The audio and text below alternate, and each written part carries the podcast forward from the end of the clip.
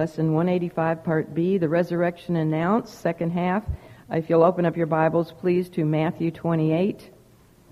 Matthew 28, and we'll be also in Mark 16 and Luke 24, the three synoptic Gospels this morning. And as you're finding your way there, let's ask the Lord's blessing on our time together. Father, we do thank you for this beautiful spring day that you have given to us to remind us of your creative genius. We thank you, Lord, that you are a stronghold in time of trouble. We do pray for our nation for a wake up call. I don't see it, but I just pray that Christians, your people, would humble themselves and pray and seek your face, and you would heal this land and forgive us our sins, and that we would have an influence. That we know there are Christians all over this land, and we just pray that we would be able to multiply and, and spread the truth of your word that people can rely on your word and they can trust in you and they can believe in your son as the savior of, of the world because he is. Pray that we would get back to the truth of the Bible and stop, stop watering it down and, and turning from, um, from the truth of the gospel. We thank you that all Scripture is indeed inspired by you and that it is um, profitable for not only doctrine, but for reproof and for correction. And we need reproof and correction in this land. And for instruction in righteousness, that the man of God, the woman of God may be perfect, thoroughly furnished unto all good works. Lord, we thank you for that truth, that we can trust your word. And um, even though this present heaven and, and this present earth one day will be dissolved, yet your word will not. It will endure forever. And so, how better can we redeem our time by spending it in the eternal Word of God and getting to know you through your Son better each time? Now, I ask that you would help us to focus on what you have to say to us in your Word through your Spirit, for we pray in Jesus' name. Amen. Last week, in the first part of this lesson, the resurrection announced, we looked at the angelic announcement made to two groups of women. There were two groups of women who went to the tomb. First, there was the announcement made by the tombstone angel, the one who rolled away the stone and then sat upon it. And that announcement was made outside, outside the tomb, and it was given to two or three women who remained at the empty tomb site after who had run away. Mary Magdalene had run off. She got there, looked, saw the t- stone rolled away, and jumped to conclusions and thought that somebody had stolen the Lord's body, so she ran off as fast as she could to report the supposed theft of the Lord's body to Peter and John. And but the other two or three women stayed behind and they saw the angel in all of his shining splendor, and they were afraid, naturally. They were afraid. But immediately he set about to calm them by saying to them, and this is in Matthew 28, let's see, I got to get to the right chapter here. Matthew 28, 5. He said to them, Fear not ye, for I know that ye seek Jesus which was crucified. And then he gave the greatest pronouncement ever to be heard by mortals. He said, He is not here, for he is risen as he said. And he followed that fantastic statement upon which all Christianity is based. That is our foundation. The resurrection of Jesus Christ is the foundation of Christianity. There would be no Christianity without it. He followed that statement with the invitation extended to all mankind, really come, see. But to them specifically, come see the place where the Lord lay. Well, we discussed that first, and then we discussed the tomb shelf angel's announcement to these same women when they accepted the first angel's invitation and entered into the empty tomb. They go into the dark tomb not expecting to see another angel, and he is in there, and again, they are affrighted. You can't forget that word, can you? They're affrighted when they see the tomb shelf angel sitting on the shelf where the Lord's body had laid, and he's on the right side, and he instantly also calms their fear by saying, Be not affrighted. Ye seek Jesus of Nazareth, which was crucified. He is risen. He is not here. And this is over in Mark, by the way, Mark 16, verse 6. And then he likely pointed to the shelf right next to him where the Lord's body had laid, and what is there not the Lord, but the grave clothes are there, and of course the head napkin folded. And he said, Behold, look carefully, behold the place where they laid him. Both angels gave the women instructions which they were to obey as commandment from the Lord. After they invited them, you know, to go into the tomb, investigate what was in there, then they were given commandments. Now, what are angels? They are messengers of the Lord, right? So when they gave these women commandments, um, this group of women and then the second group of women, those commandments were from the Lord Himself. They were to go quickly to the Lord's disciples and to who was named specifically among those disciples?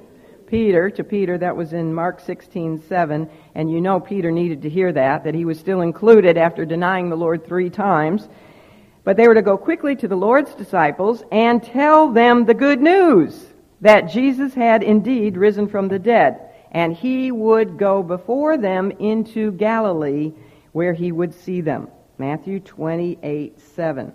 It says, And go quickly and tell the disciples that he is risen from the dead, and behold, he goeth before you into Galilee. There shall ye see him. Lo, I have told you.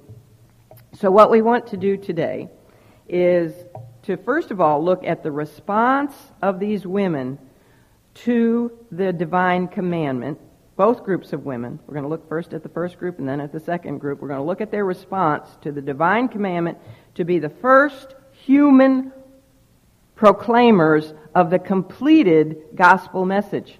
That's exactly what they were. They were the first ones to ever give the completed gospel message. You see, the gospel wasn't complete until the bodily resurrection of the Lord Jesus Christ, was it? It would not be, it would not mean anything to us. The gospel message wouldn't be the gospel message without the resurrection. If it was just about his death and burial and no resurrection, would that be good news?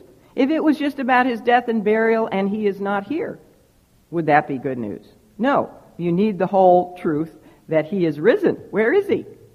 Bodily, in a glorified body, he is in heaven, sitting at the right hand of God the Father. That's the completed gospel.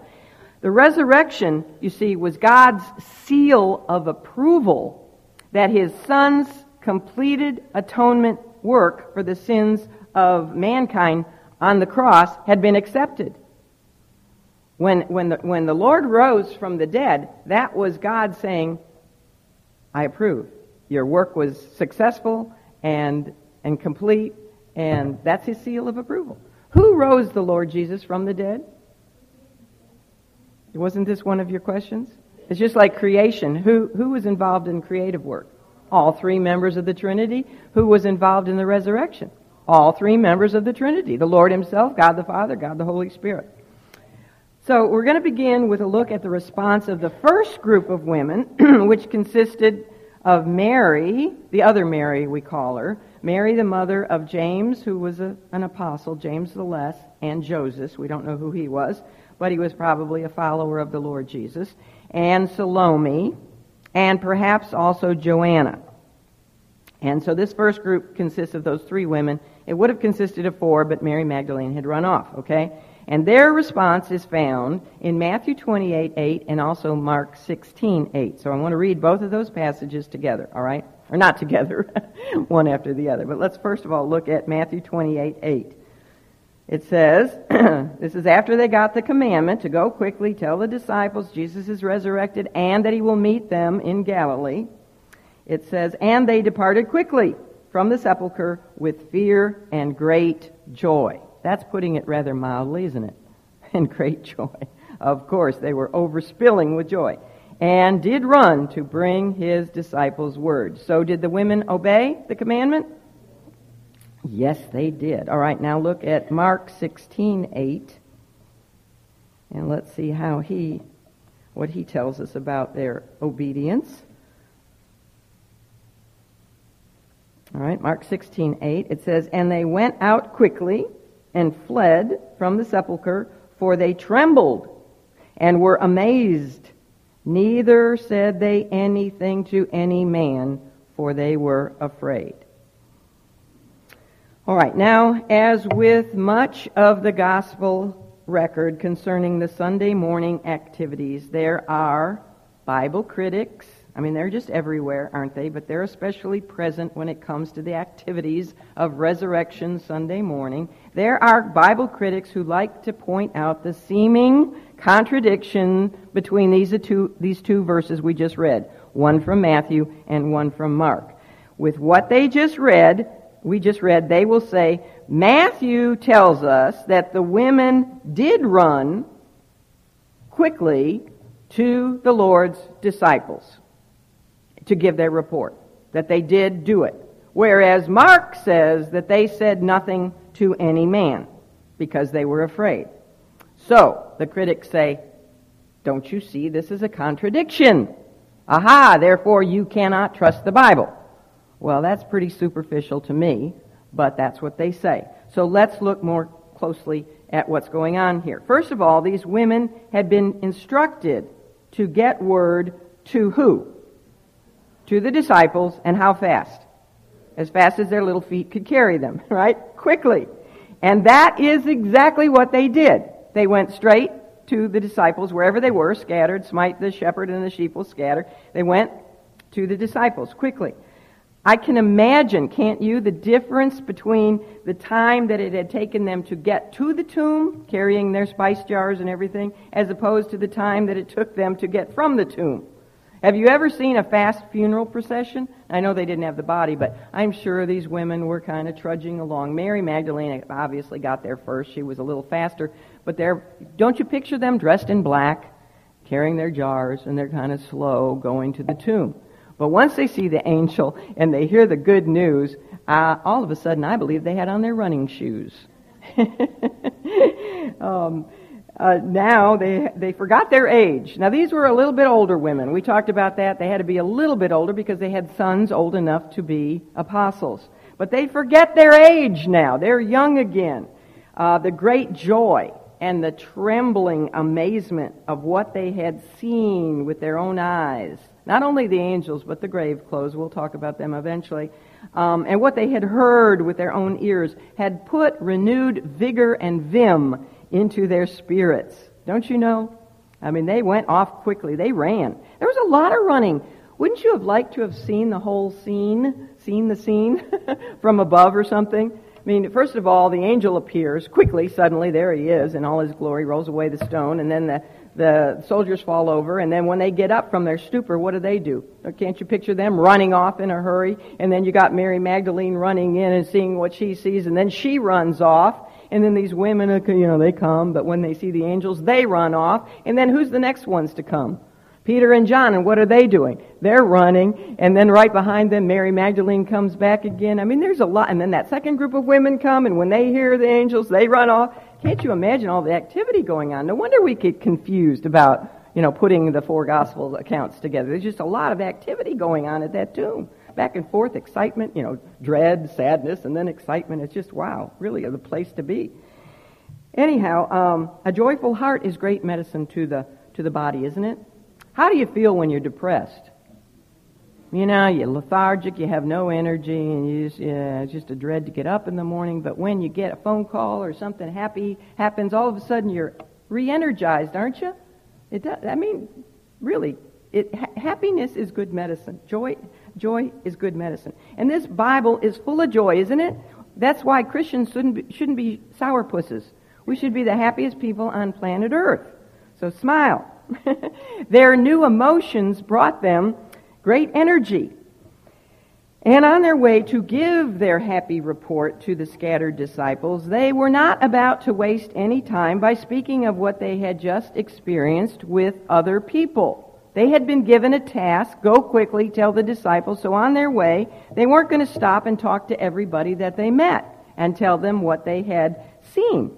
And that was not only obedience, to the command that was given to them. But that's understandable and wise on their part. Because if these women had given the report to everyone they passed, they would put in danger the disciples, wouldn't they? Because there'd be a lot of people running to the tomb. How do we know that some of the people they would have told who wouldn't have run to the tomb and stolen the grave clothes? And the grave clothes were going to be a big part of the evidence that he had risen right out of them. Okay, so it was wise on their part. And who are they protecting? I think it says when they were afraid, they said nothing to any man because they were afraid. I think they were afraid not for themselves, but for the disciples, some of whom were their own sons. Remember that. Three of them were their own sons. So they didn't say anything to any man. Is that a problem? I mean, one just tells us they went quickly to the disciples. The other one says basically on the way they didn't speak to anyone else. I mean, they, they probably figured that, uh, well, they would have seen evidence, I'm sure. They saw evidence that there had been a Roman guard there. They would have seen the broken seal and the broken cords and probably the remains of a fire because it would get cold at that time. We know because remember Peter was standing in front of a fire warming himself. It would get cold at night, so I'm sure the Romans had a fire there. And uh, they would have seen all that. And they would know that as soon as they told people that Jesus was, you know, what they had seen, people would start saying, well, the disciples must have stolen his body. And that would get them in trouble with not only the Jews, but it would also get them in trouble with the, uh, the Roman, the Roman authority. So they were wise not to say anything. They went quickly and they fled from the sepulchre for they trembled and were amazed. Let's see, that's in Mark, what we just read. You see that little word amazed? It's not as exciting as in the Greek because that is the word in Greek from which we get our English word ecstasy. They were full of ecstasy type joy. Of course they were. There's no better news to hear than that the one they put their trust in as Lord had risen from the dead as he said. So they were full of ecstatic joy. And they said nothing to any man on their way um, so Mark and Matthew fit together perfectly. Now that the women knew the truth, and they did know the truth of the full gospel, guess what? Now that they knew the truth, they were responsible to share it. That's a basic principle of Christianity, isn't it? Revelation begets responsibility. The women were given a moment to overflow with the ecstatic joy of realizing the truth of the gospel message, which of course has its culmination in the bodily resurrection of the Lord Jesus Christ. But then, after they had that moment to compute that joy and overspill, they were to obey the commission to share that wonderful news with those who were still in sorrow and in darkness. They were to share the joy of the message that He is not here, he is risen, as he said. That's the law of the Christian life. When you, when you know the truth, are you to just keep it to yourself and hide your light under a bushel? No. And it's, you know, it's, it's given as a, not as an option. It's given as a command. The angels say, go quickly. That's command, right? Go quickly and tell. Our service and our sharing the good news of the gospel is not optional, it's obligational. And to not serve the Lord and to not share the gospel is nothing but, what's the word? Disobedience. Yes, sin. Well, besides sharing with the disciples the news of Christ's resurrection, the women were also, do you notice, instructed to give the disciples a message about a later point of rendezvous. Not only were they to go tell the disciples that Christ is risen from the dead, as he said, but they were to tell them that he would go before them to where?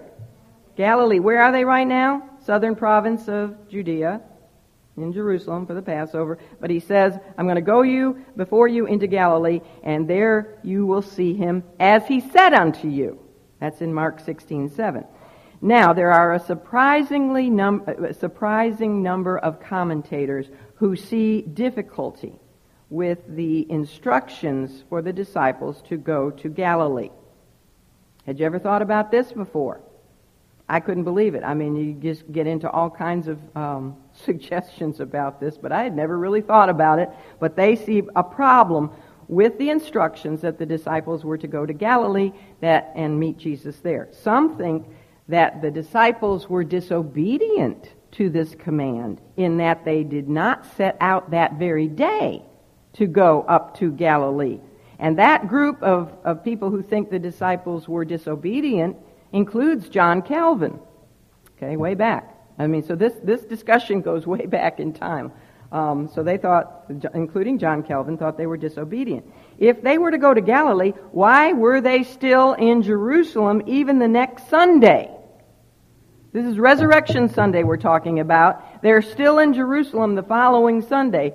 How do I know? Because that's when Jesus met again with the disciples, this time including Thomas right? Because Thomas hadn't been there on Resurrection Sunday evening when the Lord appeared to his men. So we know that the disciples are still in Jerusalem a week later. So they say, well, the disciples were disobedient. Others have said that the women, you know, these are the guys that like to blame women.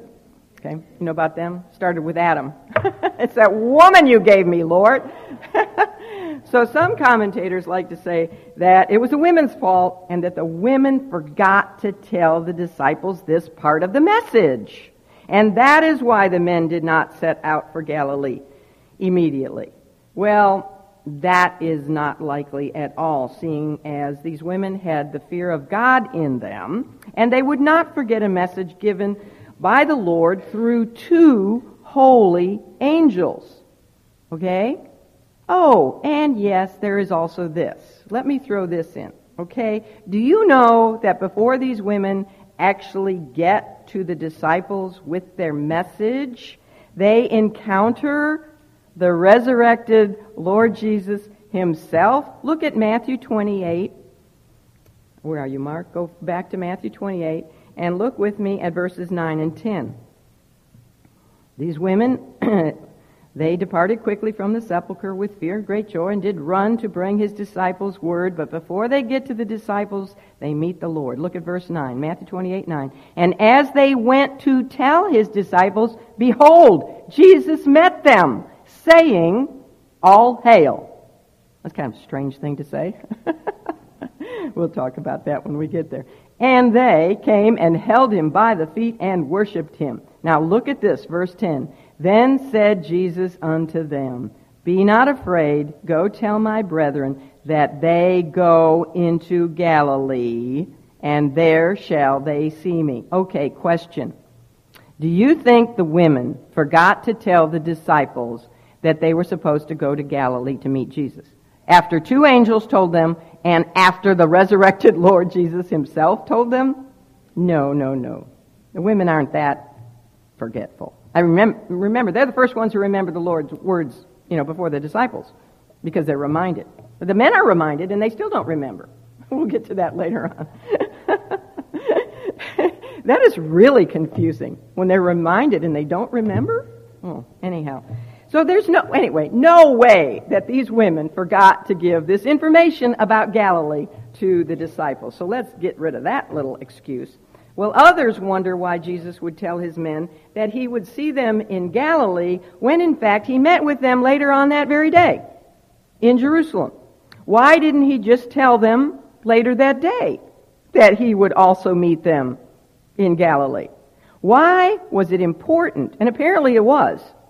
Why was it important for the women to give the disciples the message regarding Galilee at the very same time that they were to report his resurrection. Are you still with me? You following me? All right. Well, here are some of the solutions that have been given to this apparent difficulty. One is that Jesus knew that his men would not return to Galilee until after the completion of the week long celebration of the Feast of Unleavened Bread. All right, the 14th of Nisan is the Passover. That's when the Lord was crucified. What is the next day the beginning of? The 15th of Nisan. The Feast of Unleavened Bread. And it continues how long? Seven days. It's a week long celebration. So some have suggested that he was telling his men, I know you'll be around here for a week, and uh, so when you finally leave Jerusalem, I will meet you up in Galilee. Oh, that kind of makes sense, doesn't it? Um, I don't know, however, if the men were planning to stay for the week long celebration of the Feast of uh, Unleavened Bread. I think maybe they were anxious and eager to get out of Jerusalem just as fast as possible because it was a very dangerous place for them to be. So, you know, I don't know, you can just take that and do with it what you want to, but that's one suggestion. Another suggestion is that the message about meeting in Galilee was not intended just for the 11 disciples. That it was for a group of um, all of the Lord's Galilean disciples. So it included a much broader spectrum. Um, in verse 10, he says, Tell my brethren. So they say that, um, that Jesus was telling the women to tell all the other disciples, not, the, not just the eleven, but the others, to go ahead and go up to Galilee where he will meet with them. And of course, we do know that he meets with a bunch of Galilean followers up in Galilee. Um, but this is kind of a weak suggestion because in Mac, Mark's account, it says, Go your way, tell his disciples and Peter that he goeth before you into Galilee. And that definitely tells us that he's talking about going to tell the apostles not just the other Galilean disciples. So, yet another idea is that Jesus gave the message, and this one's really kind of weird, but that Jesus gave the message about going to Galilee in order to direct his men's attention to their future commission, the Great Commission, which was to evangelize and make disciples of all nations, beginning in Jerusalem, but expanding out to all the Gentile nations. And they say that he was he was t- telling his disciples about this future Great Commission in that he told them to go to Galilee because Galilee is often known as Galilee of the Gentiles because a lot of Gentiles live there. I don't know if you're following me, but I think this is really a poor suggestion.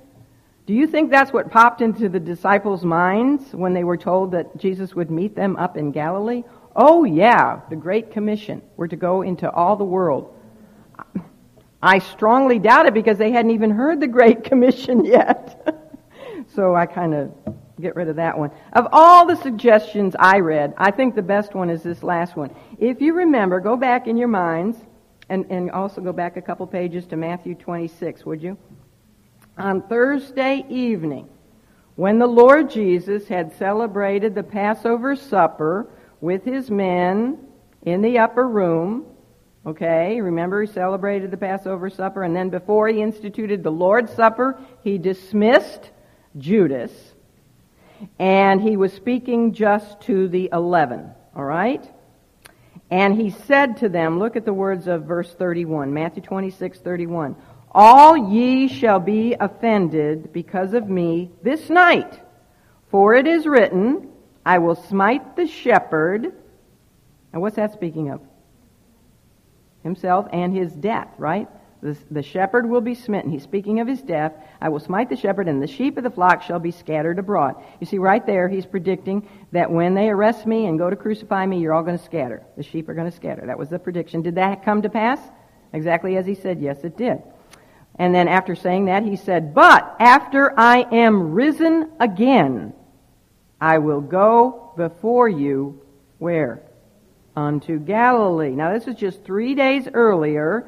He had made a prediction when he was smitten, um, they would scatter, he would rise again, and he would go before them into Galilee. So here's a question for you Who were the only people who heard these words that night? The eleven. Only the eleven. Ah, then. So do you see what the Lord was doing when he gave this very same message? Go tell my men that I will go before them into Galilee. When he gave that same message, first through the angels to the women, and then directly himself to the women, to be delivered to the eleven. What was he doing? He was confirming through the women to his men that he truly was alive. How else would they know that? That he had said, I'll, I'll meet you guys up in Galilee. It was confirming it was actually a confirmation that the first part of their message was true. He is not in the tomb. He is risen. How do you know? Well, here, he's got a message for you. I'm going to, that nobody else would know. I'm going to go before you into Galilee. So, that's pretty cool, and I think that's probably the best answer. Okay, so we've looked at the response now of that first small group of women who were at the tomb. So I want to turn now to Luke's account for the response of um, the other group of women, the larger group of many Galilean women, to the message of the angels. And remember, this group of women obviously arrived at the tomb after the first group had gone off quickly to tell the disciples.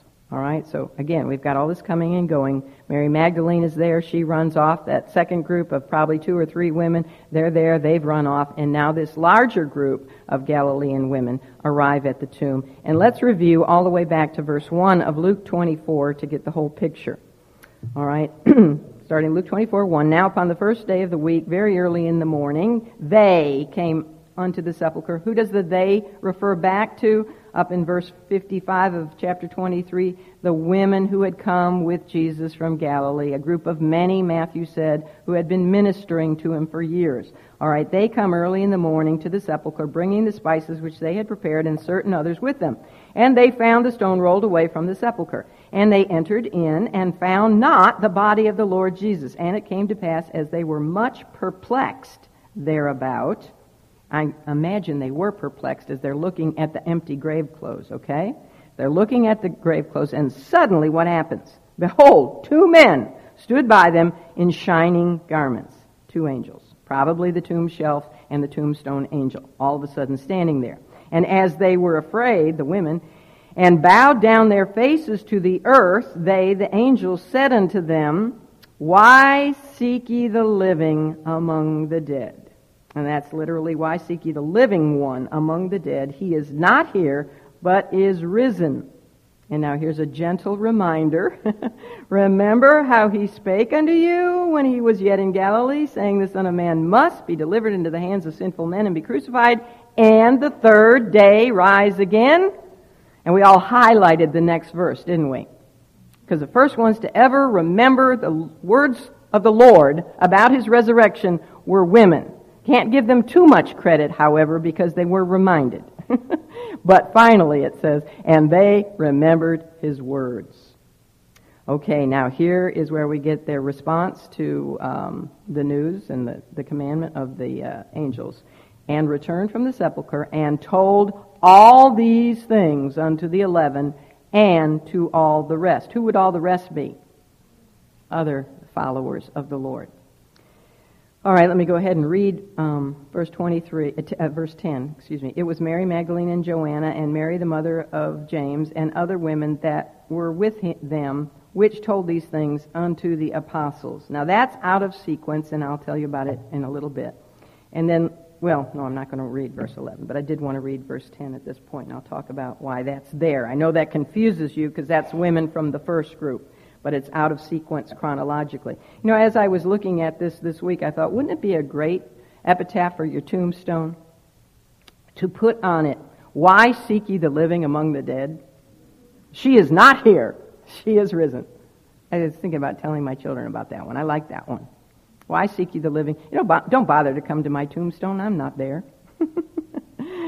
So, what is the response of this group of Galilean women to the message of the two standing angels inside the tomb? Well, when they are reminded of the Lord's own prediction, not only about his suffering and that he would be crucified, and he did predict his death would be by way of crucifixion, but also they're reminded of his third day promise of his resurrection. At long last, they remembered. And we discussed all of this last week, and it was exciting to finally find somebody recalling the word of the Lord, even if they had to be reminded about it. Well, one thing I want to mention about the response of this second group of women to the angelic message is that they were faithful. Do you notice this? They were faithful to proclaim all the message that they were to give. Luke 24 9, we specifically read that they told all these things to the eleven. What's that include? Everything. Everything they saw. The empty grave clothes, the folded napkin from his head, the, all about the two angels, everything they saw, everything they experienced, um, they told to the, to the men. And also, they too, they too encounter the Lord on the way to the men. Well, verse 10 jumps in chronology, okay? Um, what we have going on in the meantime is um, Mary getting to Peter and John and telling them about the Lord's body being stolen, and Peter and John running to the tomb and going inside and seeing what they saw, and then going back, and, and then Mary Magdalene coming back to the tomb, and she actually meets the Lord Himself resurrected. She's actually the first one. She sees Him before the women see Him. I mean, it's all, you know, you gotta, you probably should make a list of this. I think that's one of your homework questions this week, number three. it's really difficult to do. But she actually is the first one to see the resurrected Lord before the other women. They're on their way, and she's faster, and I don't know how all that works. But anyhow, a lot of things go on before we get to verse 10 here. It skips. Luke skips. So when you read it was Mary Magdalene, Joanna, and Mary, the mother of James, that's saying that eventually all the women involved get to the disciples. And they all give their various reports to the disciples. Okay? Eventually, not just the many Galilean women, but also all those that were involved in the first group, including Mary Magdalene after her second trip to the tomb. Um, so we learn that all these women, all these women reported all that they saw, which again refutes the notion that somehow all of them collectively forgot to tell the men about the Galilean rendezvous point, right? Now, another thing I want to point out, and I don't know where the significance of this is, I just thought it was interesting, an interesting sequence of categories. When we put the three synoptic gospel accounts together, we find that in Mark, the women said nothing to any man on their way to the scattered disciples. So that is what I call the category of the none. they said nothing to any man. Then in Matthew 28, 8, we are told that these same women reported their message to the disciples and Peter. And that's the category of the named. We know all the names of the disciples, don't we? Including Peter. So we go from the category of the none to the category of the named. And now in Luke 24, 9, we learn that they not only report, reported these things to the eleven, but to all the rest, which would include all the other followers of Christ, like the 120 who are mentioned in Acts 1.15. And that is what I call the category of the numerous. And I thought, well, that's interesting because that's exactly how the gospel has been in the world. First of all, nobody got the gospel because the gospel wasn't completed, right? There was no gospel. There was a future looking forward to it, but none received it. And then the first ones to received it were who? The apostles, the named. They're the foundation of the church. And then the numerous. And we are part of the numerous, all the rest who have been told the gospel message. Well, it's time now, at long last, to turn to the apostles. Do you know, do you realize that other than John, who was at the cross, the only one who was at the cross, we have not heard or spoken about these guys really. I mean, we've talked about them, but we haven't heard from them. Since when? Go back in your mind. When's the last time we really were talking about the Gospels? I mean, the, the apostles from the Gospels. yes, Thursday night in Gethsemane. That's the last time. So finally, we're turning again to the apostles. And yikes, it's not a very pretty picture. we're going to learn what their reaction. Yesterday I had this all on a blackboard, well, a grease board, and I had the reaction of the women, and I put nice. And then I had the reaction of the men, yikes. and that's exactly what it is. We're going to learn their reaction um, to the first time. Think of this. The first time the apostles ever heard the completed gospel message. What was their reaction? Mm, not good. Let's look at verse 11. Matt, uh, Luke, Luke 24, 11. Now, this is after the women reported all, everything. And it says in verse 11, and their words, that's the words of the women, seemed to them, who's the them? The men, the apostles, as idle tales. And they believed them not. All right, before we break this down and look at the two specific, there's two specific reactions of the men to the message of the women. One is their disrespect of the women. Now, I don't know if this was verbalized, but it was definitely their attitude. It was their attitude toward the women. And so one is their one reaction is their disrespect and the other is their disbelief. But before we get to that, I want to address a common argument, again, of critics and skeptics of Christ's resurrection, which is that the disciples, now there are many that believe this, and it's so contradictory to truth, but many believe that the disciples, the apostles, believe so strongly in the idea that Jesus would raise from the dead that after his death they simply deluded themselves into believing that he was alive. And they deluded themselves into actually thinking that they saw him and that they talked with him and they even ate with him. The major flaw, however, in that argument is that it totally contradicts the facts. The disciples did not anticipate the resurrection of the Lord Jesus at all. Period. At all. They did not even remember his predictions regarding his resurrection.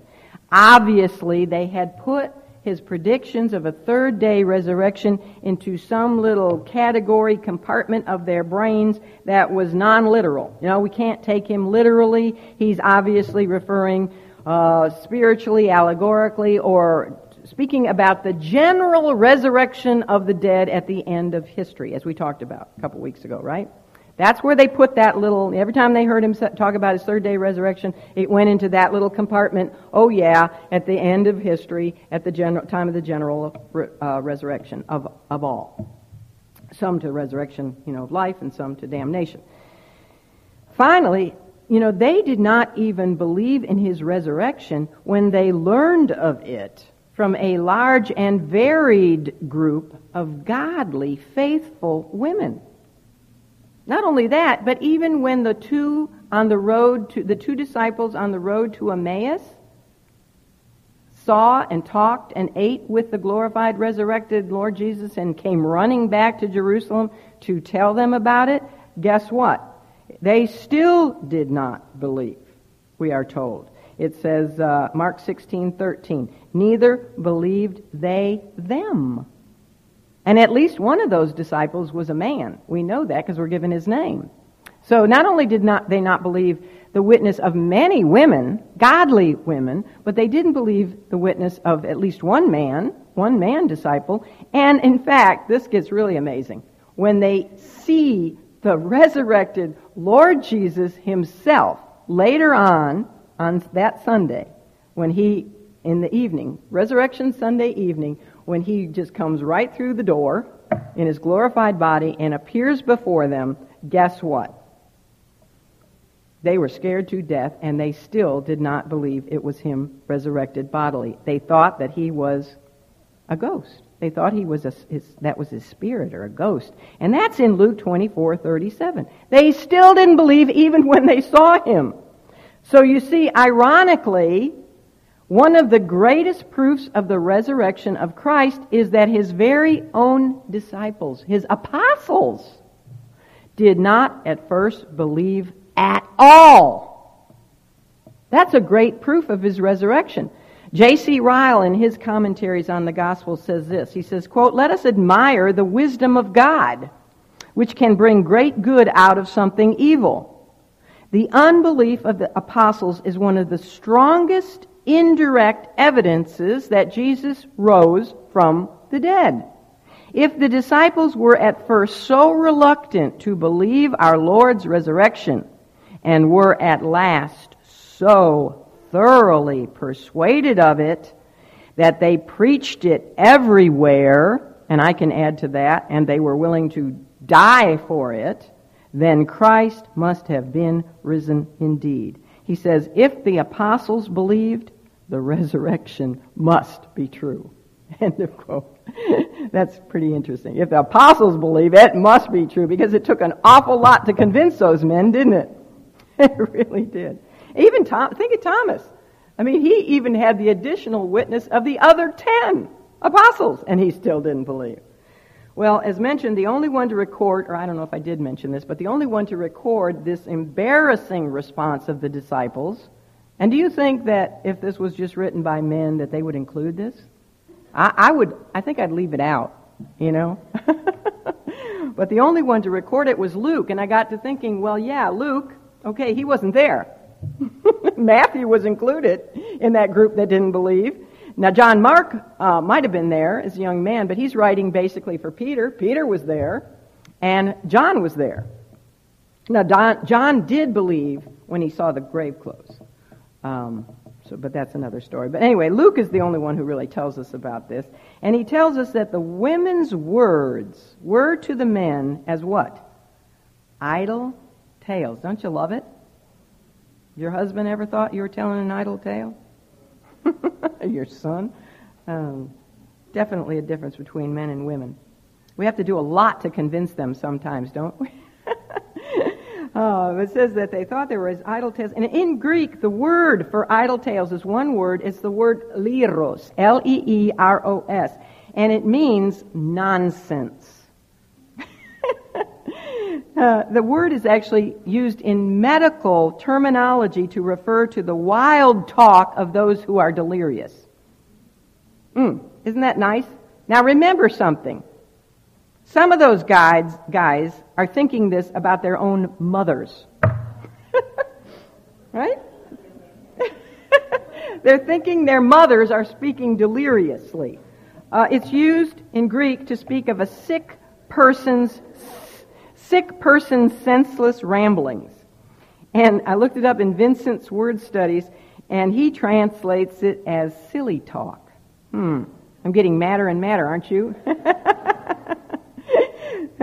the disciples thought that the women were emotionally unbalanced with ecstatic joy. Now remember, they're in ecstasy. They've got ecstatic joy that they're displaying. You know, they went away black. It was, you know, black, all black. And can't you see little hunched over old ladies? They're probably only in their 40s, but they aged faster back then. And they're on their way to the cemetery and they're carrying their little jars. And they come back, you know, new creatures. Ah, they're so excited and they're full of ecstatic joy. And they, the men think they've lost their minds. What in the world has happened to these women? Um, and after all, you know, they are merely women, and women can get a little bit carried away with emotions, right? So they've somehow all, they've all deluded themselves into thinking they saw angels and thinking they saw the Lord, and whew. Fact is, these women were not the last ones to share the gospel with those who didn't believe them. Right? I remember the first time I went home and shared with my mom and dad. I can still picture them sitting at our dining room table. And I come running in the house, and I'm so ecstatically joyful that I have found the Lord. He found me. and I'm saved, and I'm born again, and I'm just spilling all over the place telling them about Jesus and how they need to be saved so they won't go to hell. And you know what they did? They looked at me like I was nuts. Absolutely lost. I mean, totally off my rocker. And my dad said, She'll get over it. Well, 42 years later, I still haven't gotten over it. I'm crazier now than I was uh, but uh, it's interesting to find that these disciples are going to experience some of this themselves, aren't they? First day, when they get the receive the Holy Spirit on the day of Pentecost, what are they accused of? Being drunk. Being drunk early in the morning uh, being out of their right minds, uh, propagators of idle tales, uh, delirious, every other disrespectful term imaginable, I'm sure they all heard over the years that followed. And of course, that goes on today as well, doesn't it? With those who believe and share the gospel message, we hear it all, you know, that we're intolerant, we're hateful, we're et cetera, et cetera, et cetera. Oh, we got to lean on our, um, how, does it go? Lean on our Bibles and crutches and all that sort of thing. Well, the message of the Word of God is not, as you know, readily acceptable, acceptable in today's society. Things have changed a lot just in the last 50 years.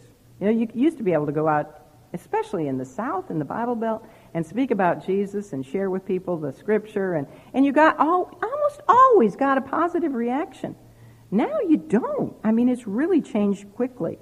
Um, but tragically, this is why many professing Christians and churches have attempted to alter the message to make it more acceptable to the world, water down the truth, uh, make it more palatable, and supposedly, you know, make it more respectable and make it mesh more with science, et cetera, et cetera, et cetera. And that's why our land is in the condition that we're in today.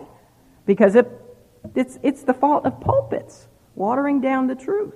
A changed message is not the true message.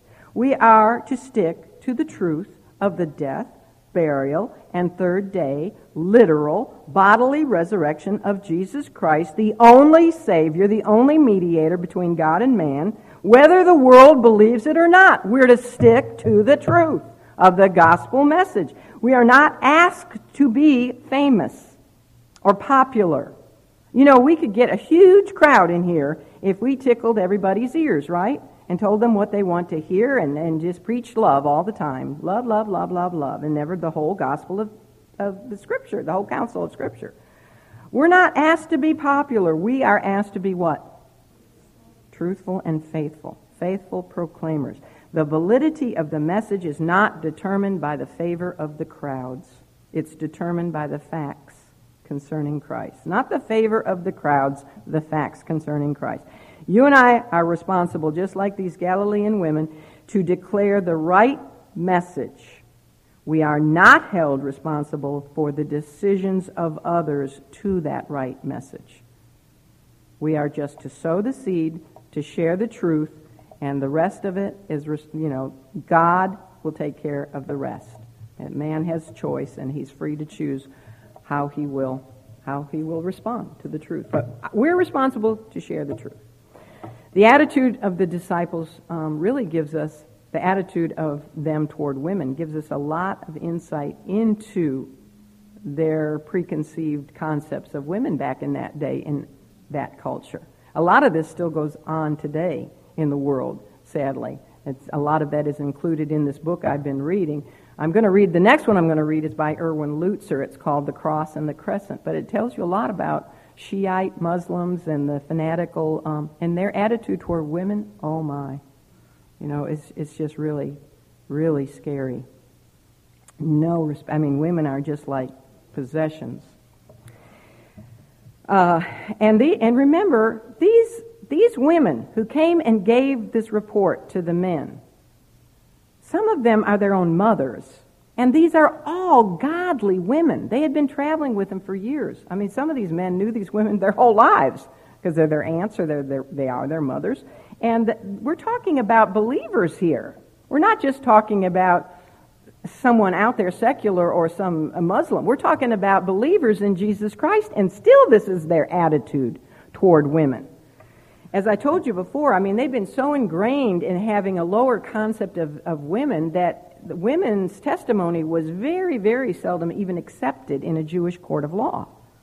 They're just definitely second class citizens. And I say this to, to tell you that Jesus Christ has elevated us so much. So we're so, I'm so thankful I'm a Christian and not a Muslim. Oh my goodness.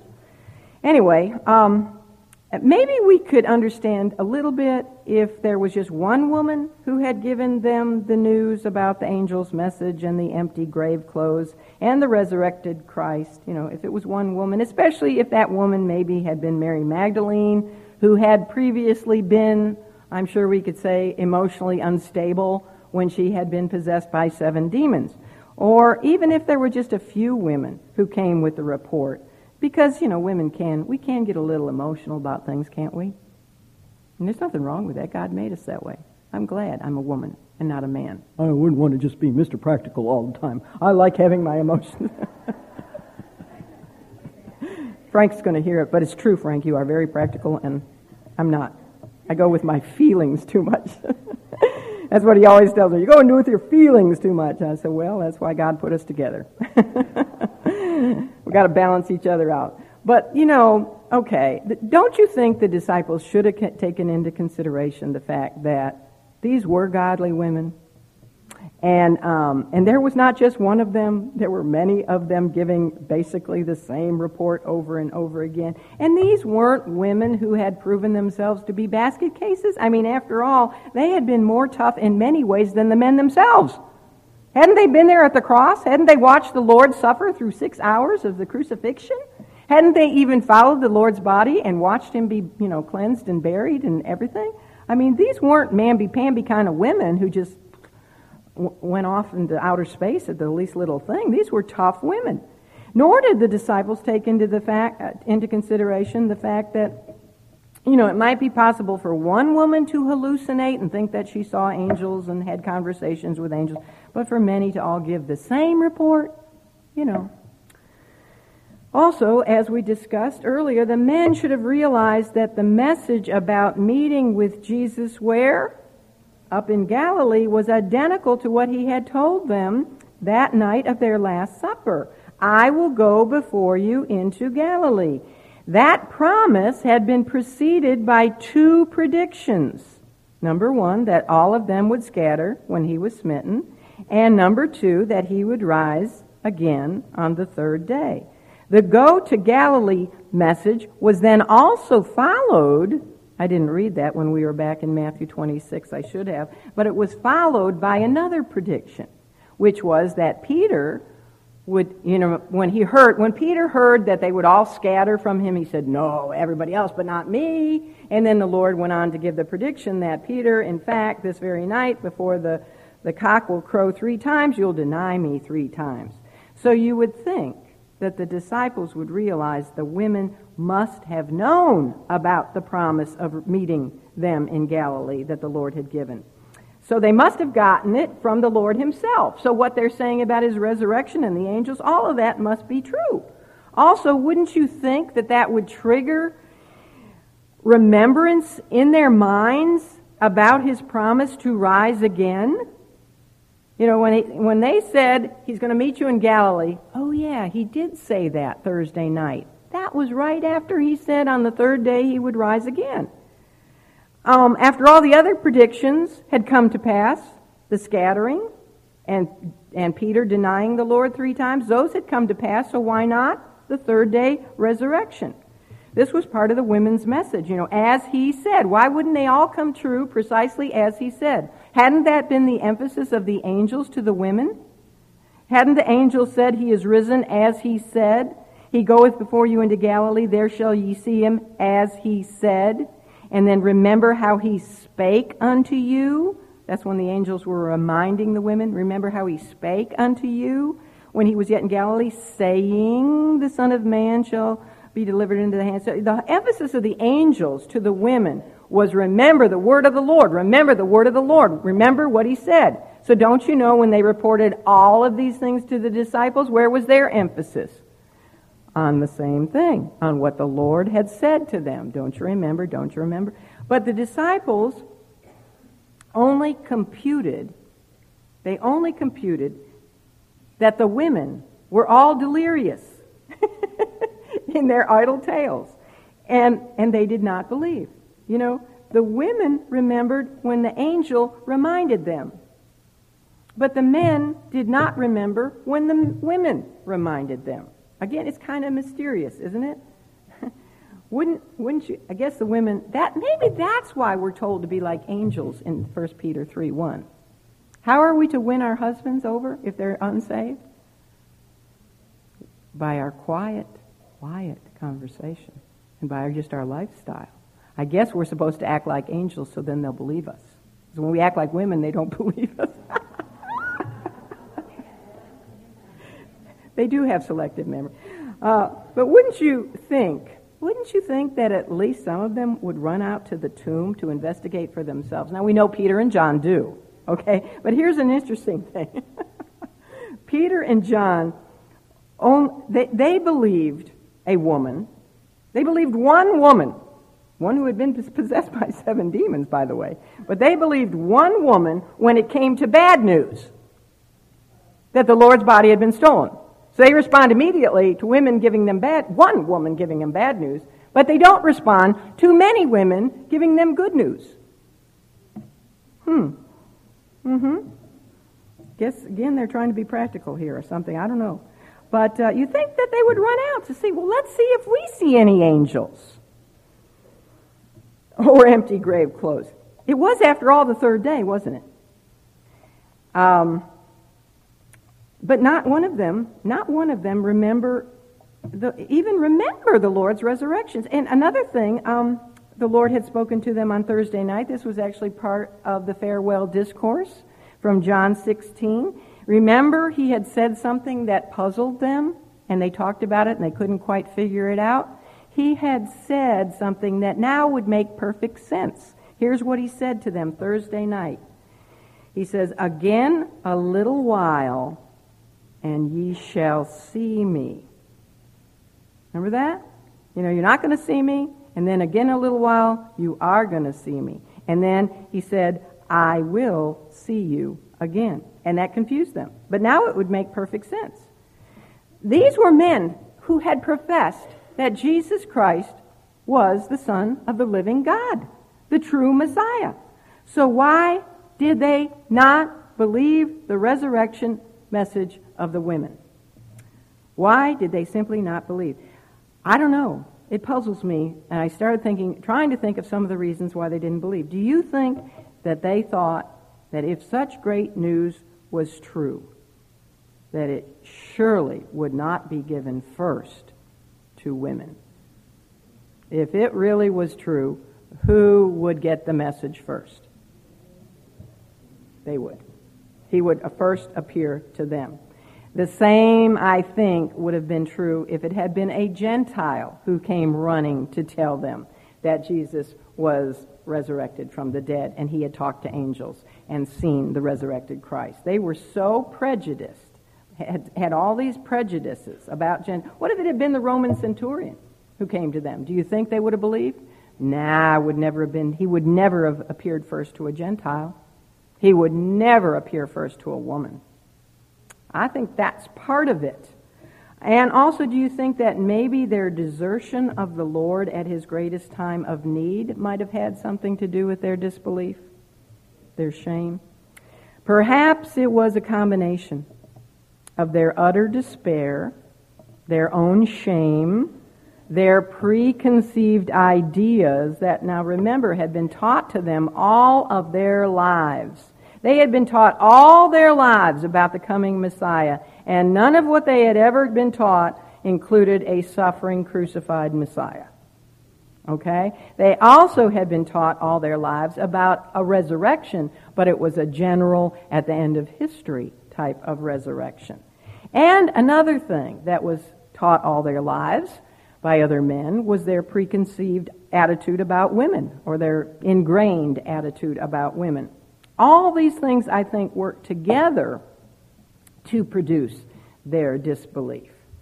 I, I, don't, really know. It's kind of mysterious. I do know that I think the Lord God used their disbelief to, to be the greatest evidence of the fact that Jesus did indeed rise from the dead because it took an awful lot to convince these men, but boy, once they were convinced, they turned the world upside down, didn't they? One thing is clear the disciples did not believe. Their response to the message, first time they ever heard the gospel message, was not to believe the many women who came and told them, He is not here on planet Earth, He is risen. All right, let's pray. Father God, we do thank you again for this opportunity we have to come yet in this country.